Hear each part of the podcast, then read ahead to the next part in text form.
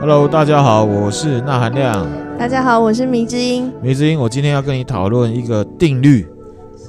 是什么定律？ ——风中定律。哦，风中定律。嗯，风中定律的意思就是说呢，人们经历一个完整的体验的时候，他会记得过程中的高峰期，还有最后结束时候的感受。那这个高峰期呢，不论是正面的或是负面的感受，都叫做高峰期。对，那这个心理学家他叫做丹尼尔·卡纳曼，我们等一下就称他为丹尼尔好了。好，那丹尼尔他就是研究发现呢，我们对体验的记忆是由两个因素来决定的，一个就是高峰，一个就是结束时候的感觉，所以就叫风中定律这样子。啊哦，，那这个定律呢，后来被蛮多的企业拿来研究，甚至实践跟应用，特别是服务业跟零售业啊，嗯，然后也可以用在日常生活中。这个我等一下来分享。那这个丹尼尔他是怎么样做实验的呢？他就是找了一个受试者来，首先他就叫受试者把右手泡在一个冰水里面六十秒，这是第一阶段。第二阶段呢，他要同样的受试者分伸出左手，把左手泡在一样的冷水里面六十秒，然后把手拿起来，再泡进去比较温暖的水里面三十秒。那这是第二阶段。嗯第三阶段的时候呢，他们就问说：“哎，请问一下受试者，如果要做第三次实验的话，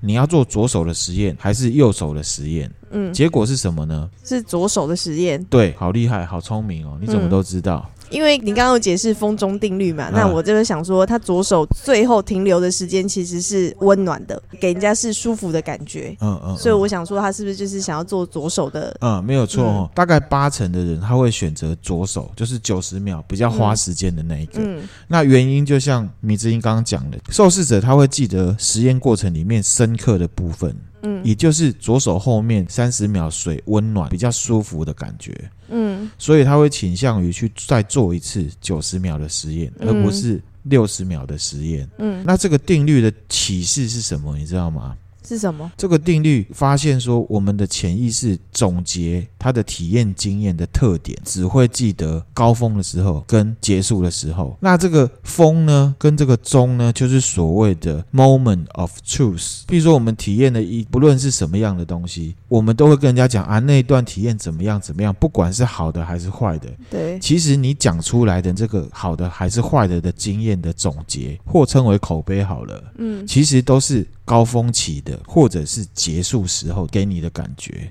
嗯这个定律呢，还归纳出一个结论：过程当中好或不好体验的比重啊，跟时间长短对记忆是没有影响的。哦，高峰出现之后啊，终点来的越迅速，这件事情留给我们的印象就越深刻。哦，因为你刚刚讲说终点来的越迅速，会让大家印象更深刻。那是不是就像坐云霄飞车或是大怒神那种？因为它时间很短，所以你就是永远就是你的印象深很深刻，就是会停留在那种最刺激的时候。嗯，很好的例子哦。你记不记得我们之前去做过那个富士级的云霄飞车？嗯嗯富士级里面呢、啊、有四大云霄飞车，嗯就我们只做了一个，就是那个富士山。那这个富士山呢，它是全世界第三长的云霄飞车对，而且它的特点是说到最后一个急转弯的时候，它会急速拉高到二十层左右的嗯高度，然后突然翻转下来。嗯这个最高点高达七十九公尺。然后呢，重点是因为它的位置的关系，七十九公尺高的地方可以看到很漂亮的富士山富。士山，然后呢，看到富士山之后，你就冲下来了。嗯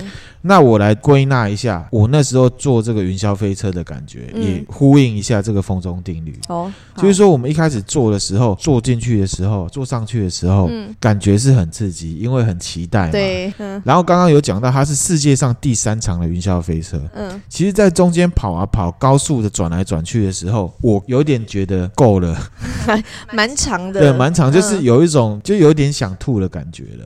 对可是呢，到最后这样子到最高点的时候，嗯我看到那个富富士，山，哇，好漂亮！然后就这样急速冲下来，冲下来马上就结束了。嗯归纳起来啊，这个云霄飞车有没有蛮好玩？而且记忆点是在哪里？第一个是很高的富士山，对，第二个是结束的时候，嗯直接冲下来，那个感觉是很很刺刺激激的这就呼应到刚刚讲的，就是说高峰出现之后，马上结束，马上结束的话，你就印象就最深刻。所以嗯对这个富士山的这个云霄飞车的印象，就是最后面那一段到最高点，然后唰突然间冲下来，嗯那种满足的感觉。哦，那虽然我还记得前面有点够了的感觉，嗯可是人家来问我说云霄飞车好不好玩的时候，我都会说那个爬上去可以看到富士山，超漂亮，而且冲下来的时候，那个心脏感觉快要飞出来，超刺激的。嗯，这一个服务产品就有符合到风中定律。那另外一个最明显的例子是，其实在网络上或者是呃市面上有卖一本书，就是那个宜家家居成功的秘诀，嗯它有出一本书，它里面也是用风中定律来分析宜家家居为什么普遍它的口碑都还不错哎呀。假设我们现在呢要去宜家家居买东西，嗯啊，我们开车去，对一，开始就是开车嘛，开开开。就看到哇，这个店很漂亮，哦，嗯这个位置这样子，蓝底黄字，设计感蛮棒的。哦嗯，，这个是一个好体验好。对，好体验，可是我们要去停车了，嗯停车位不一定好找，这是有一点差的体验，体验。然后我们走到店里面的时候呢，哇，店内的装潢啊，这个家具很漂亮，然后嗯设计的蛮好的，这算好体验。对，可是呢，这个场地里面要绕圈圈，走的脚有点酸也，很酸，嗯这是不好的体验。嗯，可是它是家具店，没办法，一定是这样。 对，等到假设我们要买东西的时候，我们去看这东西，哇，这个东西哦，高贵不贵啊，嗯设计的也还蛮漂亮的啊，产品的品质跟它的价格，嗯，以宜家家居他们本身来讲，他嗯们认为这个是好体验。作为消费者，我也觉得是啊，就是说以 CP 值来讲的话，嗯哦，我觉得算是好体验。对，好，那假设我们买完了，我想要上厕所，